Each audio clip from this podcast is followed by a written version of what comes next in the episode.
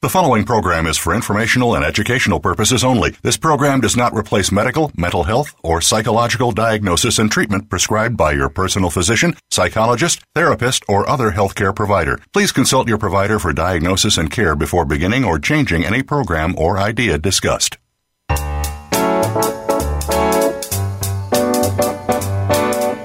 Welcome to Psych Up Live with your host, Dr. Suzanne Phillips. If you're experiencing life, and we know you are, you may have a variety of questions about relationships, family issues, personal goals, coping with the unexpected, and much more. Today, you will hear some answers from a psychological perspective, and you may just take away something that fits. Here is Dr. Suzanne Phillips. Hi, I'm Suzanne Phillips. Thanks for joining me on Psych Up Live. Today we're talking about a very important topic surviving bipolar disorder. According to the National Institute of Mental Health, in a given year, bipolar disorder affects about 5.7 million American adults, or about 2.6% of the U.S. population of folks 18 and older. This number is probably even larger given how many people do not seek treatment. Today, you're going to have an opportunity to really understand bipolar disorder. Our guests are Wendy Williamson and Honora Rose. They are the co authors of the book, Two Bipolar Chicks Guide to Survival Tips for Living with Bipolar Disorder. Wendy and Honora know about life with bipolar disorder from the inside out. Pairing it with researched information, they're going to share their wisdom from many aspects of this illness denial, diagnosis, medication, unrecognized highs, and life threatening lows. Wendy Williamson is a best selling author who graduated from Virginia Tech and began writing her memoir, I'm Not Crazy, Just Bipolar, after being downsized from corporate America. In addition to do two bipolar chicks, she's written for Huffington Post, bipolarhope.com, Bipolar for Dummies, both the second and third editions. She's received accolades for her many publications. She runs the Red Bank Writers Group and is often called upon as a speaker. Honora Rose is a graduate from Boston University. She worked in the financial in- industry for 10 years before having her children, who are now a son of 18 and a daughter of 16. But not long after the birth of her second child, she was diagnosed with bipolar type 1. At 35, years of highs and crushing lows finally had a name. Her journey to wellness was born. Honora is a co founder of the Red Bank Writers Group, an editor, an avid reader, and an outspoken advocate. Wendy Williamson and Honora Rose, it is my privilege to welcome you to Psych Up Live. Thank you for having us, Suzanne. Oh, Thank you very much. You're very welcome. Your book is invaluable, and I know what you share will be. Let's start by defining bipolar disorder for our listeners. Well, bipolar disorder is a change marked in uh, mood, both um, mania and depression. Um, we can get into the symptoms. Um, some it probably helps to start with some of the symptoms of bipolar disorder: um, displays of anger and aggression, frequent bouts of sadness. There's a grandiosity that comes with the illness. You feel like you need little sleep, and there's confusion, impulsivity, and pressured speech. And these are all symptoms of bipolar, which really help define it. Now, one of the things that people often ask is, does cycling happen like within a half hour? Would I see you move from agitation and, you know, rapid speech to being very, very depressed? Or is that a myth? I, I believe that's a myth. I, I don't know if you agree with me, Nora. I don't think it's that rapid a switch. Um, I don't know if you agree with me, Nora. Yeah, that that's pretty much a myth. Although rapid cycling can, um, you can see that in rapid cycling. Uh, bipolar disorder, I actually have rapid cycling, but rapid cycling tends to, you see that uh, for for uh, it's it's evidenced by four rapid cycling. Um, evident it's four episodes a year. However, I tend to have that sometimes four in a day. Mm-hmm. So But- you're So you could, you could. so it's kind Yeah, of complicated. It's very, it's very rare. It's very rare. Okay. Okay. Now, one of the things you say in the book is that diagnosis is difficult, and it takes people even time to realize that they may be struggling with bipolar disorder. Maybe you could share how did each of you come upon the realization that, whoa, this is what I'm suffering from? Well, I think for me, it was um, pretty obvious something was wrong, and then they got me to the doctor. So for me, I was in my senior year of college at Virginia Tech, and I had, luckily, I had people around me that knew something was wrong. So one person, uh, I was just, I had all these ideas. I wanted to write a book, which ironically I did later. But I wanted to write a book. I wanted to find our sorority a new house. I, I wanted to, uh, you know, I had all these things. All of a sudden, I wanted to make dean's list, where prior I'd never really cared. And all of these things, and I'm sure there were some, you know, less significant other ones. All these things were coming together at a storm, and I wasn't sleeping. I didn't feel the need to eat as much. I was getting bruises on me actually from not eating. Um, and yeah, and somebody um, who's a friend of mine was talking to a doctor and heard me ranting and raving in the background of the phone call actually and said get her some help. So plans were made for me and they got me an appointment with a doctor and then my parents came down and the doctor said, you know, your your daughter has um bipolar. And she said manic depression, she goes, although bipolar is the newer term. And uh, Oh. I just looked at her like she was the enemy. Right. You know, Wendy, it, it has happened with folks I've dealt with, and you you folks underscore it in the book that when you're in a manic episode where, as you say, you feel like you could redo the whole sorority and you have ideas and why eat and why sleep, you really can't self-reflect. Is that right? No, not yeah, not at the time. At the time, you have blinders on. I mean, you might as well be walking around, you know, not as yourself. You have no ability to see your behavior whatsoever. And I think that is Mhm. what people don't understand who don't have the illness because the loved ones are going, "You're being irresponsible. You're doing this. You're doing that." Without really understanding that we don't have any awareness. We have very little awareness of what what we're doing. It's very Mm. odd, but it's actually due to a part of the brain that just shuts down the hypo. I think it's the hypothalamus, the hippocampus. It's the one right in the front that makes the Right. decision. It just The shuts down. Mm-hmm. Mm-hmm. Yeah. Yeah. Yeah. Now, Honora, for you, Mhm. how do you realize and finally get the proper diagnosis? Well, it's interesting. I uh, I had my my kids, and I actually knew something was wrong. I firmly believed that I was going crazy. I was absolutely certain something was going on. And I actually called my husband one day from work and I said, You have to come home. Something's going wrong. And I ended up going to my GP and I told him, I said, Something's not right. Something's not right. And he just sent me right off to a psychiatrist. And that psychiatrist diagnosed me within 20 minutes Mm-hmm. and and so I was actually very relieved. But it was it was after my postpartum depression. I had severe postpartum depression, and this was at a time where this was before Tom Cruise had had his argument with uh, Brooke Shields. So there was no um, there were no medications antidepressants for, for postpartum depression yet. Mm. Not much was known about postpartum depression yet. So for me, it was it was absolutely there was there was nothing known about postpartum depression. So I I was you know I was essentially losing my mind, and I and I didn't know why. And and once the doctor gave me the diagnosis, I was relieved.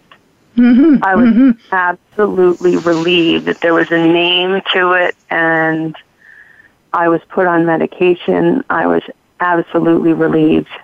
And I was, you know, put on my journey to wellness and that it, it was. It, I, I think Wendy and and my stories couldn't have been any more uh, different. I think. So was that diagnosis, Honora, one of um, depression, and then later you were re-diagnosed with bipolar depression, or um, no?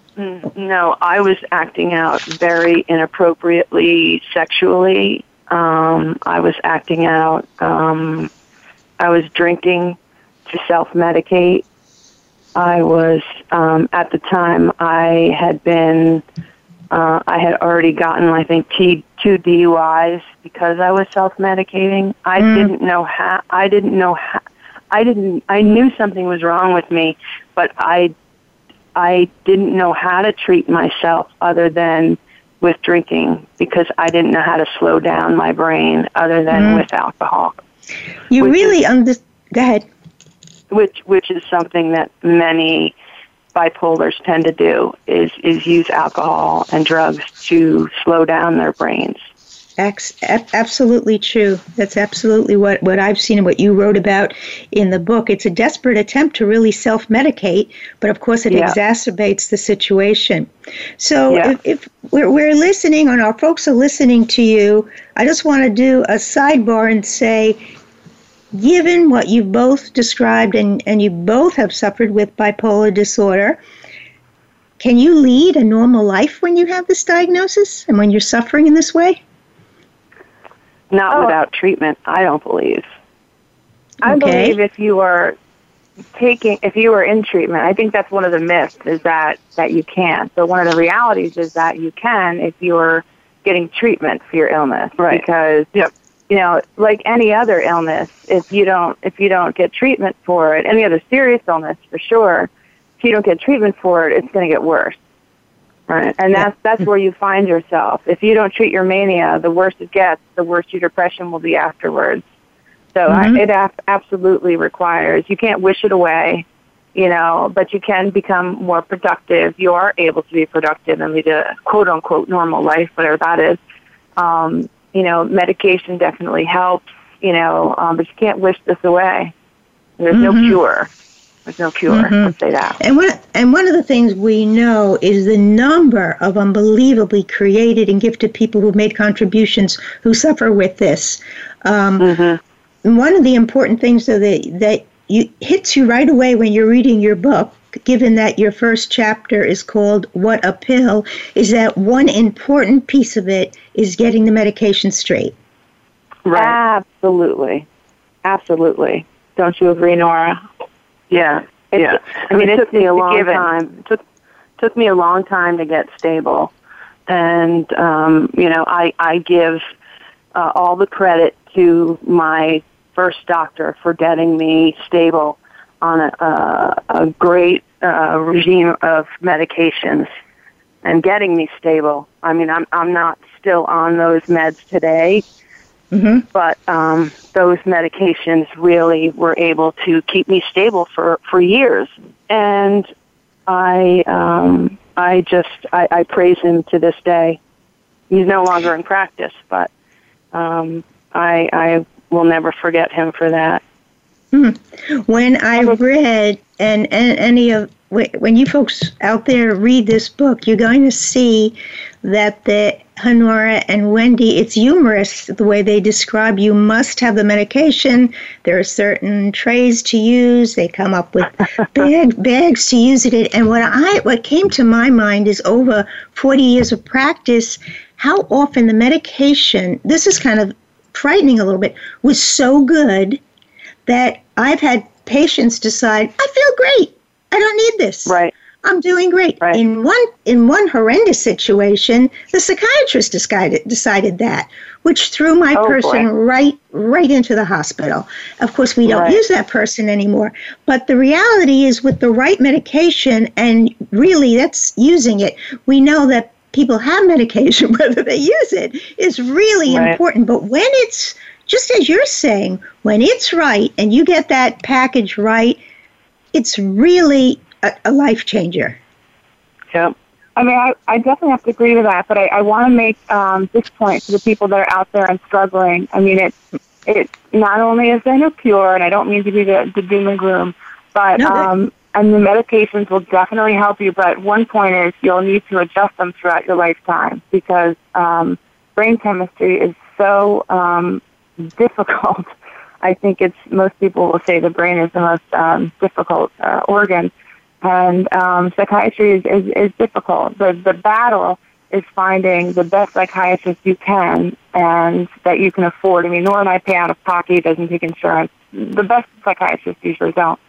But I think that there's the, the point I wanted to make is that you often have to change. You know, it's not like you're on one medication. I think I know one person who takes has taken one medication for 30 years, and she's anomaly. She's the only person I've ever heard of like that. But you have Yeah. to change.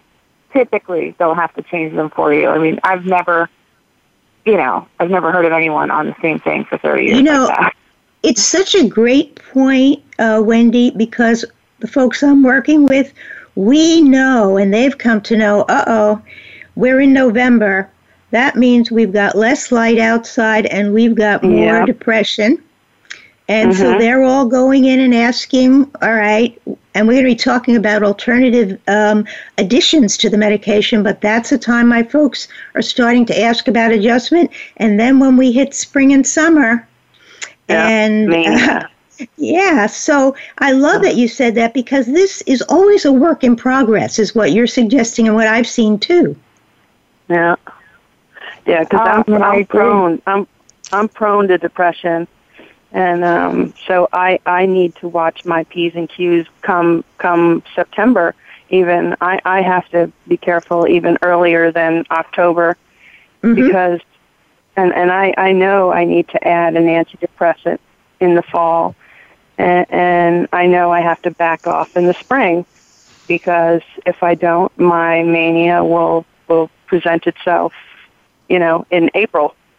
Mm-hmm. You know, so so I Yeah. I mean, Wendy and I are we're experts at this at this point.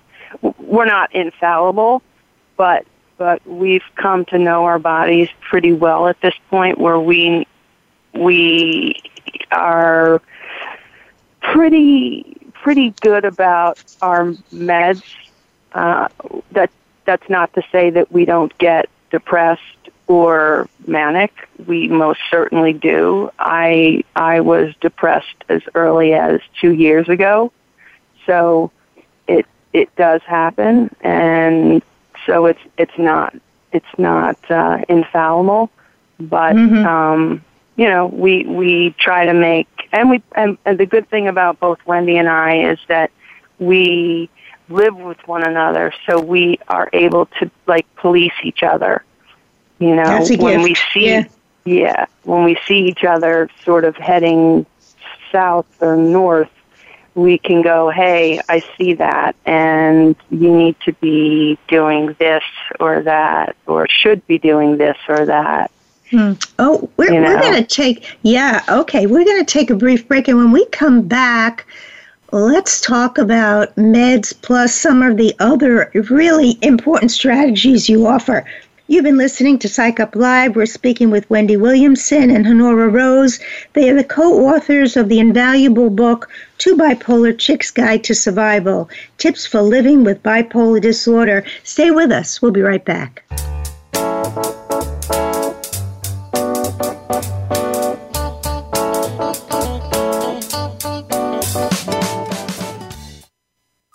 Streaming live. The leader in Internet talk radio. VoiceAmerica.com. What's your coffee story? The one that defines who you truly are in a relaxing setting. It's where you share your memories, plan for the future, and talk about the now. My favorite coffee story is here with host Aniko Samoji. We invite you to listen in and share your coffee stories too. Bring your friends or just stop by as we talk about coffee and the inspiring stories that touch our lives every Tuesday at 4 p.m. Pacific Time on the Voice America Variety Channel.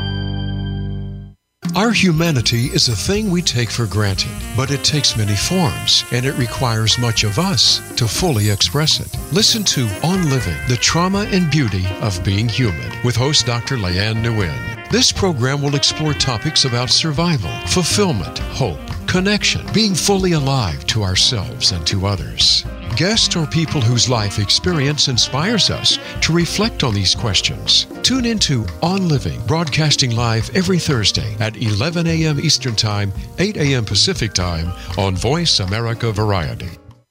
Every day, we're surrounded by technical buzzwords and jargon that can go way over our heads. Now, there's a show that brings it all back down to earth. Tune in for today, Tomorrow's Technologies, with host Jose Negron. We'll not only explain the new technologies that are shaping our world, we'll give you the benefits and backstory of these technologies. Listen for T3 with Jose Negron, live every Tuesday at noon Eastern Time and 9 a.m. Pacific Time on the Voice America Variety Channel. Think you've seen everything there is to see in online television? Let us surprise you. Visit VoiceAmerica.tv today for sports, health, business, and more on demand 24 7.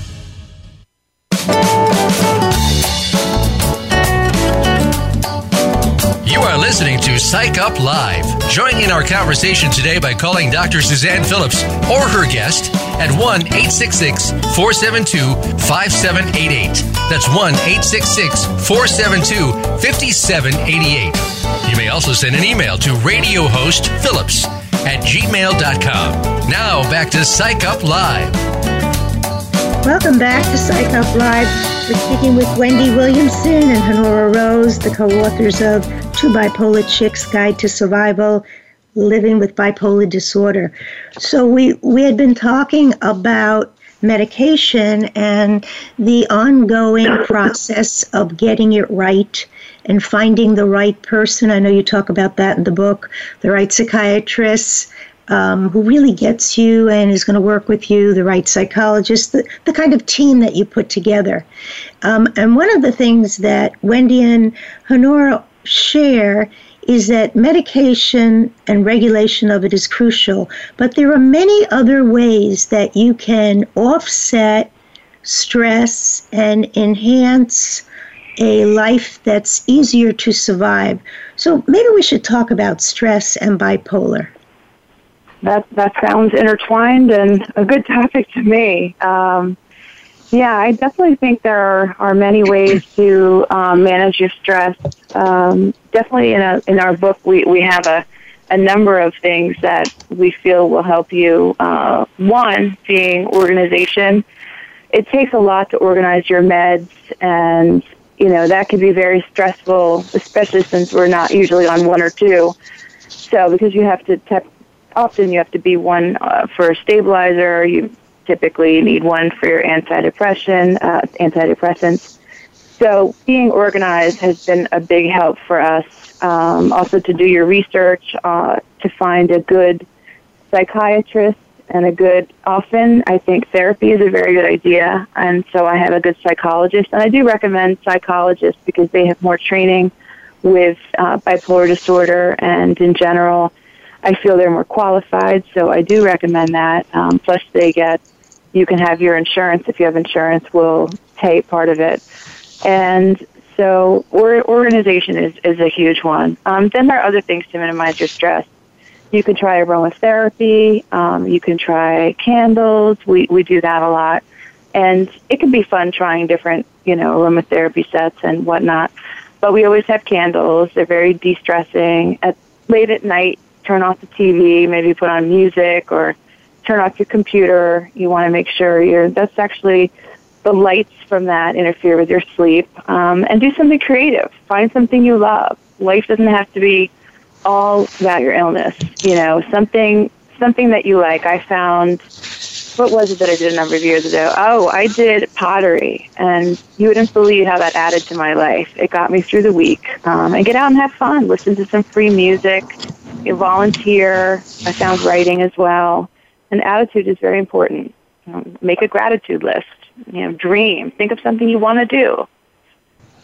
Now, um, and those really are the things that move us in life and give us something else to focus on and reduce stress. One thing that you mentioned, and I use it as a psychologist as a key to watch for with folks I'm dealing with, which is when they stop sleeping. Now, I wonder if you could speak yeah. a little bit about that. Well, you know what we use to help us sleep is we use the noise machine. You know, outside of, I'm sure you have one, maybe you have one outside your office, is one of those noise machines. Mm-hmm. We, uh, Yes. we have, we actually have one on each side of our bed. One on my side and one on her side, and it's it's to uh, cancel out noise, outside noise, and um, it works wonders. It Mm-hmm. stops early morning early morning noise, and it allows us to sleep better. And also the the dark out shades, the blackout shades, Yep. those also those also work for us. They keep the uh, you know. I'm sorry. What's that? Go ahead, Wendy. I was also saying, like, set an alarm. Um, we've started setting alarm for when we need to go to bed because we're self-employed, we're writers, so we kind of have a schedule we can move around. And sometimes it's tempting to stay up late, and you know, mania might talk to you in very like hypomania whispers, like, "Oh, you can stay up, sure, why not?" And it's very subtle sometimes. So Mm-hmm. we set an alarm on our phones for when it's time to go to bed, and we try to stick to them. Mm-hmm. I, I think that really makes a difference. It's interesting. One family that had lots of little ones, every little one had a different sound machine. One had rain, one had the beach. So Yeah. it's it's really it's really interesting how effective these sort of ancillary things that seem small are actually very big. Yep. Now you Yeah, wrote a lot. Go ahead. No, I'm I'm saying that I agree with you. They do. Yeah, yeah. Now, you also spoke about something, and in this culture where we all love Starbucks, Dunkin' Donuts, and the this coffee or that coffee, caffeine's something you both mentioned is worth watching in terms of when you start to see the signs that you're kind of getting rev, revved up or a little bit more manic. Do you watch that Yeah. for each other, or are you able to grab it yourself? Well, caffeine, just like nicotine, is a stimulant, and we don't need stimulants. we, have enough of it in our brain naturally. So um, I switched to half caff um, in the morning for what I have in coffee, and I limit myself to one a day. And uh, most doctors will say you don't need coffee or one per day. I mean, even the doctors that you see for whatever you see for, I think, um, you know, that, that I've all been to just say one's enough. And when we get manic, we shut down here to no caffeine because we're used to our one cup in the morning, but we go to, we take all the caffeine, um, K cups away, and we only brew um, decaf. And it's a must wait, around here. That's I'm. I'm not I'm not that much of a uh, an expert. I will have my cup of coffee no matter what. I'm I'm not I'm not um I can't I can't not have my coffee. you in I the can't. immediate world. yeah. I can't. But So- in high times of mania, Nora, when it gets really for- bad, I, You I know, can't. I'm we just saying for the- all my for all my other bipolars out there who don't don't feel bad if you have a cup of coffee when you're manic. I'm just saying don't feel bad because but I I'm, do it too. I'm also going to put my two cents in and listen to people if they tell you not to drink caffeine. If you have to have your I'm cup just of coffee you know in the what? morning, I just I just I just don't want people to feel bad when they go I can't not have a cup of coffee. Yeah. Well, what you know, we hope bad. is nobody that wants to feel bad. Well, maybe we'll. This is well, what we disagree on. well, it's great because maybe you have to say to yourself, if I am going to have the coffee, I better listen to really soothing music in my car, or I better Yeah, offset it exactly. with. A, I better offset it with exercise. You know, Right, so that you, you start to see which of yeah. the pieces that you could Because I'm not gonna I'm not gonna lie to your listeners and say, okay, I don't have coffee. I can't. I can't lie Mm-hmm. to your listeners and say I don't have coffee when I'm manic because No, I she do. always does have her cup in the morning, but I'm not going to lie and say I try to take away the caffeine Keurig and order the decaf and try to persuade her. See, that's the thing. right. Your loved one is always going to look out for your best interests, and they may try to say no caffeine, no caffeine, and the other person.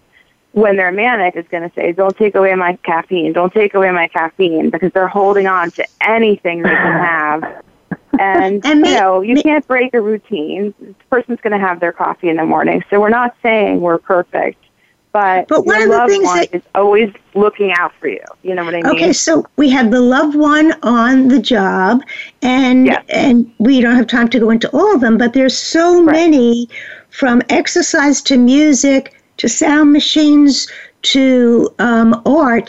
There are things in this puzzle that you might need to draw upon more to balance out others, but there's no getting around the partner input also. Yeah. Now, Right. Let's go. Let's go to what's been on the news lately, which is that suicide's become a public health crisis. And Oh, from a boy. distance, people look at it and think, "What? Why?" And one of the things you say in your book is that one in five bipolars die by suicide. Is that right? Mm-hmm. Yes. And, and yeah, four out of five attempt it. Four out of Oh. five attempt suicide. Okay, with so tell, disorder. tell us if you would, and you're both survivors and you're both Yeah. working hard, even on this show, to pass on the message. How how do you, what do you remember about getting into that place, and what got you to vote for life? Well, um, I'll start. Um, This is Wendy. 2000. It's yes. It's usually there are triggers. Is um, what I've decided with my own life. There were triggers, and what I've decided um, when I read other people's stories or listen to other people's stories, there's usually like a trigger. And I had two friends that it, um, that um, uh, the word committed suicide. They try not to use that in mental health. They try to say completed suicide.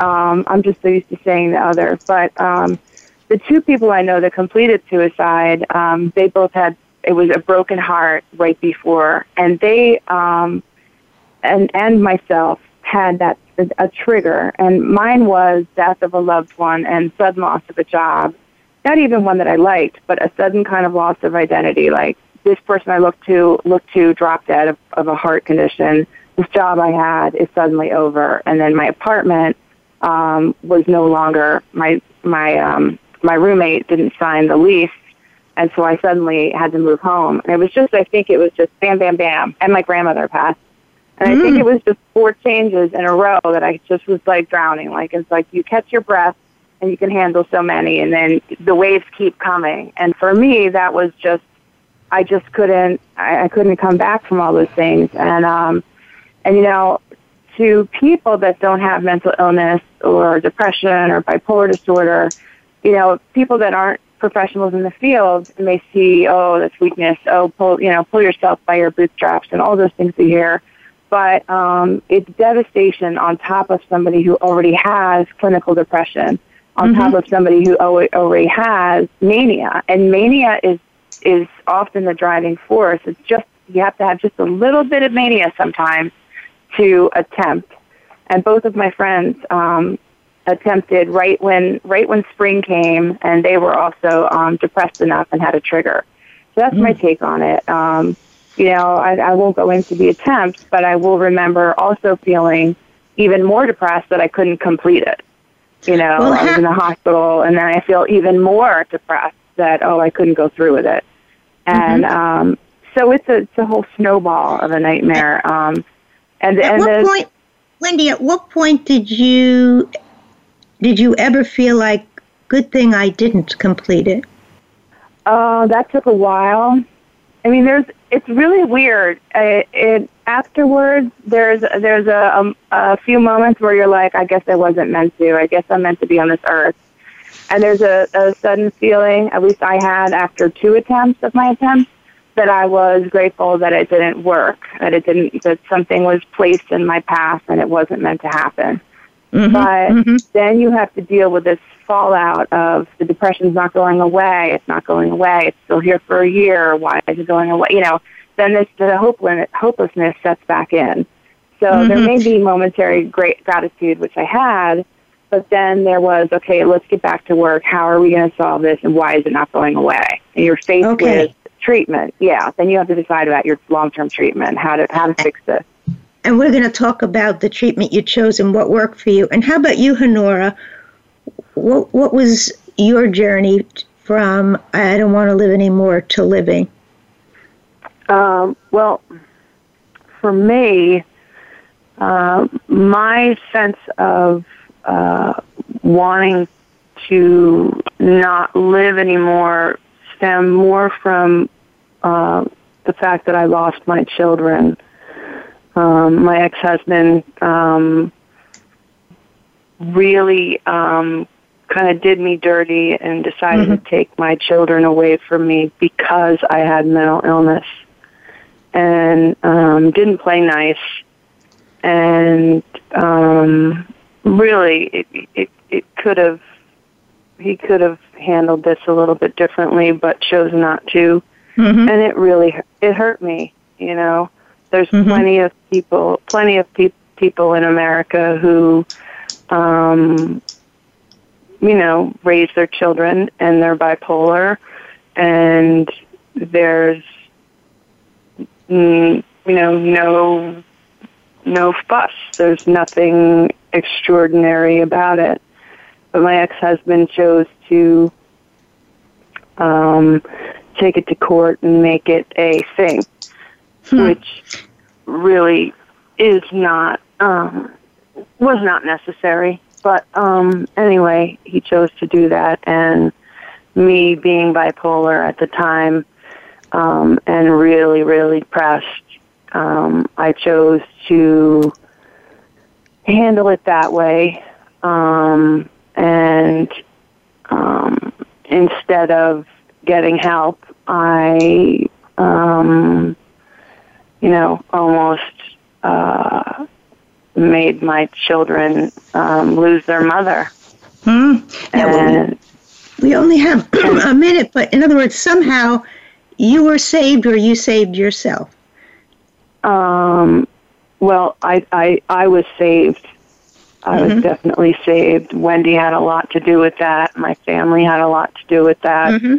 It was, it was, um, you know, a, complete. There were there were a lot of circumstances in that, but but Wendy definitely had a lot to do with that. You know, she, I was living with her at the time, mm. and a lot of that had to do with that uh, many, many times we say, and you two would know best, that the protective factor is a loved one. And mm-hmm. I, I just want to weigh in here that in a number of cases, regardless of what diagnosis, but folks who are bipolar, I would see them as the more viable parent since I know the family. Um, and mm-hmm. so I'm with you on and that he did you dirty, but I, I'm I'm delighted to hear you say that your children have their mom. When we come yeah. back, let's talk about the treatment, even in a very brief way, the treatment each of you chose that our listeners could learn about that really has helped you get through this journey without so much darkness. Mm-hmm. You've been listening to Psych Up Live. We're going to take a brief break, and we're speaking, and they're they're being so wonderfully personal in sharing the journey they've taken and the pain with this journey at times. We're speaking with Wendy Williamson and Honora Rose. They're the co-authors of the book Two Bipolar Chicks Guide to Survival: Tips for Living with Bipolar Disorder. Stay with us. There's much more coming.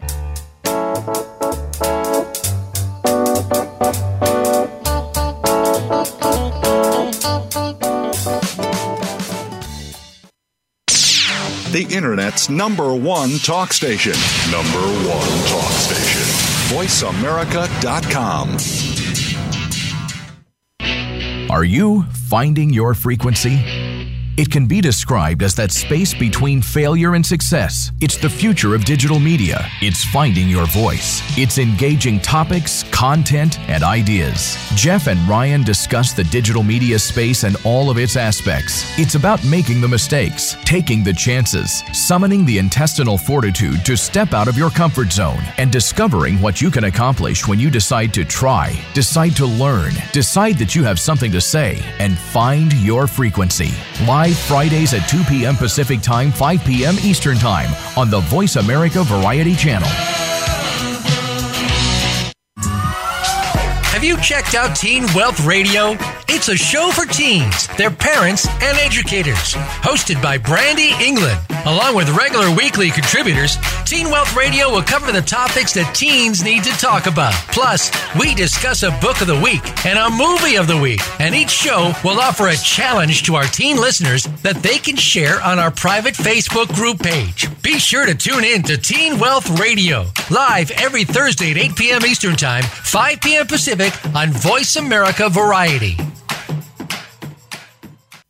Tune in to the Patricia Raskin Show on VoiceAmerica.com every Monday at 2 p.m. Eastern Time and 11 a.m. Pacific Time. This is the program that helps you turn obstacles into opportunities, challenges into solutions, and find answers to tough questions with the award winning powerhouse voice of radio, Patricia Raskin. So tune in and call in to The Patricia Raskin Show, Mondays at 2 p.m. Eastern Time and 11 a.m. Pacific Time, right here on the Voice America Variety Channel.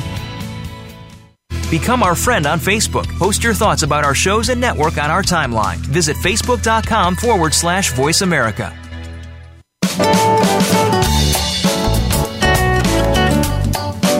You are listening to Psych Up Live. Join in our conversation today by calling Dr. Suzanne Phillips or her guest at 1 866 472 5788.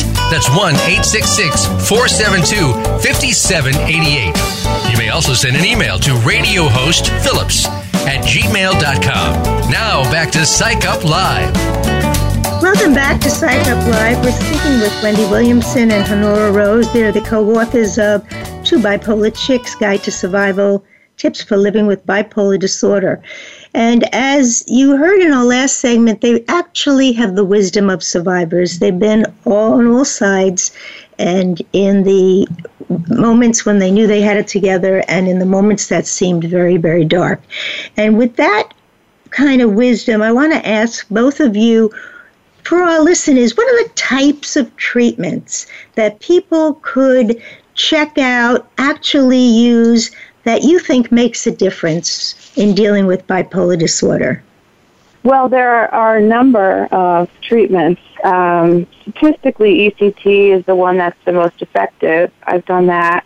There's also DBT, which is dialectical behavioral therapy. About that's probably one that I would try, except that it's anywhere from five to eight thousand dollars. Um, you you can go on a lunch break because um, and there's no um, cognitive side effects, so that appeals to me. Um, there is, uh, but the fact that there's no insurance coverage right now is not appealing. So I've never tried that, but I would. That's for I think it's mainly for depression, but there are other illnesses they use that for.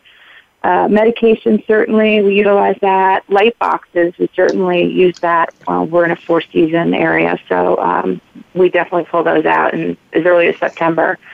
And, and everything listed in the wellness chapter in our book, we utilize because all of those little things definitely add up and help. Um, so CBT is cognitive, I don't know if I mentioned CBT, cognitive behavioral mm-hmm. therapy, DBT, ECT, um, and all the things listed, like I mentioned medication and in our wellness chapter. Like I said, mm-hmm. all those little things. Exercise is very good. It's not a treatment per se, but they it, the statistics are overwhelming and how much it helps you. Of course, when you're depressed, the last thing you want to do is is take two steps outside your door.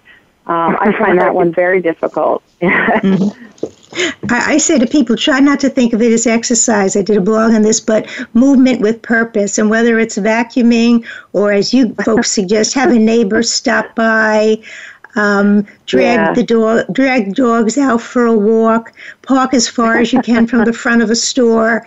You know, it doesn't have to be you in a gym in some sort of wonderful clothing. It can be right anything that gets you to move. And just it's such a good feeling when you put a, even 10 minutes in can start. But I, I saw you wrote a great deal about that. Um, good advice. In, term, in terms of treatments, you, you also make it clear, and I worry a bit with um, legalizing marijuana, that I've had some folks with bipolar disorder for whom marijuana was a real nightmare. Uh, as was alcohol and other drugs. Now, I, I, you you discussed that as something to avoid also. Well, 60 to 80 percent of people with um, bipolar disorder uh, have a problem with uh, alcohol and drugs, and so until there's research otherwise, I personally would not. Um, I'm abstinent personally um, because I've seen my life on the other end of it and affects me in a negative way. And I don't think there's a mental health organization out there that would say it's, I've never read a book or heard from a group that says it's a positive thing you should do. Right. Um, but right. the reason why there's so many of us that do it is because I don't think we're getting proper treatment or maybe the proper medication. And so we're searching for something in defense of, of, of any of us. I mean, I fall into that category. I have fallen into that category. So in defense, um, it's just not the proper, we just don't have the proper treatment. But until you can get proper treatment for bipolar disorder, you have to treat, have to treat the addiction because you can't get anywhere otherwise. And there seems to be you you folks are implying it, and I've seen it with some of my patients, a real learning curve where people start to, as you say, put on these bipolar glasses and go, nope, I've learned that I can't smoke weed, or I've learned that when I'm um, sleeping around, someone has to stop me because Well, do you some, know, you know ahead. how old we are? I don't think you're so there, old. and we've done that. Yes, but you you're telling us you you really have the wisdom of survivors because I think what you say is so true. I was laughing when you described Wendy that when you're in a hypersexual state, at one point you were dating people who looked like they belonged behind a police lineup. Oh, and, oh yeah. yeah, and Oh, yeah. clearly you're I you're would saying definitely. I still see some of those people around from time to time, and I just I shirk. I'm like, what was I thinking? You know, you are and- I mean, Nora and I were just laughing about a story right before I got on the phone. It's like it helps to be in a committed relationship, to, but you have to also watch your mania because there are people who are in committed relationships that will go up and still act out sexually. Well, that just means that the medication's off, or they're not taking their medication, or you know maybe there there's some other part of their you know bipolar program that's that's fallen. But it Mm. helps to be in a committed relationship. Don't you think, Nora? yeah. You have some funny memories, lucky. I'm sure. yes, you're lucky. You know, one thing I want to mention that you mentioned in it till I is the use of music, particularly the way you said you're really feeling somewhat manic. Go with music that brings it down. You're feeling depressed. Go with music that pulls it up. I think music on the brain is invaluable. So I love that you put that in. Yeah. The now our listeners can learn from you in terms of what would you suggest are some resources, organizations that you think they should write down and know about. Well, there's Well- NAMI. Yeah. And that's right, the Wendy. N A N A M I. I National, National- Alliance on Mental Illness. Right. DBSA. That's Depression and Bipolar Support Alliance. They all can be found online. hmm Right. Uh, what else, Wendy? I would say the National Suicide Prevention Lifeline is very important. They also have a website, um, suicidepreventionlifeline.org. And all of these that we're mentioning are .orgs. Uh, I should give you the phone number. It's very important. It's 800-273-TALK. And I'm grateful now that if when a high profile um, person is dying, you know, has has um, committed suicide or completed suicide, that they're now putting this number up. So this Yep. number Yeah. is getting circulated, which is making me happy. Um, Mhm. I think another uh, resource, and this one's about medication. Nora, you have that one, right? The good Which one? GoodRx. GoodRx.com, Oh, the, I uh, think it is. goodrx.com. Yeah, Yeah. that helps with that helps actually with people who have a um, limited uh, means. They Mhm. can also help you with um, some of your medications. What was the exact be- title of it again? It's goodrx.com. GoodRx.com. Great, because medication can be expensive. So this is a resource people can go to. Yeah. Yeah, I think that Really? one is is the you put in the generic and where you live, and it gives you the the cheapest price of all of them. But I'm not entirely sure. I haven't done that one in a while. I could be wrong. Yeah, that that Let will me- give you the cost of generics. Good. Let me ask you, in the Yeah. interest of time, ladies, we're almost running out of time. if each of you could give our listeners a take home message, briefly, what would it be? Honora, what would you say to our listeners? Um, don't be afraid to get help. I know it seems overwhelming, and even if you don't have insurance, there are avenues that you can get help. Nope. That would be my my biggest biggest piece of advice. Thank you.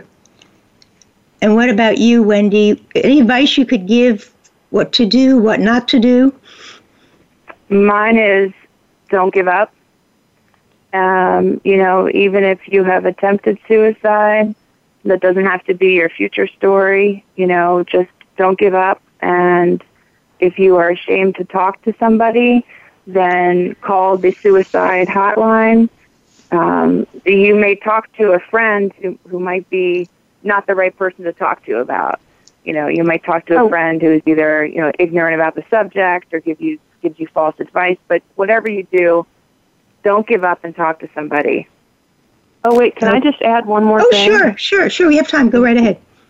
We are um, at uh, at two bipolar chicks. It's the number two, two bipolar chicks on Twitter. And if anyone ever wants to get in touch with us, they can on Twitter. If they ever have questions for us or anything, they can do that on Twitter. Yes, you have a great. Yeah. a great presence online, and I'm, I'm encouraging our listeners to do that. I think one of the things that both of you did, and it's maybe the main message, is that you've gone public with bipolar disorder as two bipolar chicks. Um, And as a reason, even in that step, you reduce the stigma of mental illness. Um, you're Yeah. two professional women, you're partners, you talk, you, you give speeches, you write. I think your your story really reduces the stigma about mental illness and really offers wisdom that you can not only survive. I think you let us know you have thrived with bipolar disorder. When you meet Yeah. people, as you get to know them, do you let them know that you suffer with bipolar disorder? Oh yeah. Okay, Oh, yeah. all right. That that's great. That's that's truly um, opening it up and opening the message. And please find them online and go to Amazon and their book, Two Bipolar Chicks Guide to Survival.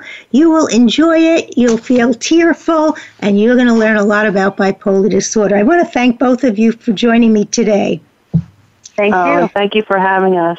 It- It's been a pleasure, ladies. Um, I want to thank my listeners. Remember, by 6.30 Eastern Time, this will be a podcast at the same link, and it'll mean you can hear it at any time, and we'll be sending it out all over. You can hear any prior show as a podcast on the Voice America website, on Psych Up Live website. These podcasts can be um, found on the iPhone, on iTunes.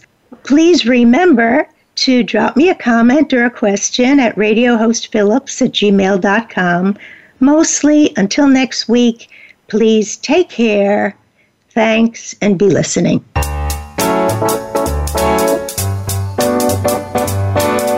Thank you for tuning in to Psych Up Live. Please join Dr. Suzanne Phillips for another edition of our programming next Thursday at 11 a.m. Pacific Time, 2 p.m. Eastern Time on the Voice America Variety Channel. We'll talk more next week.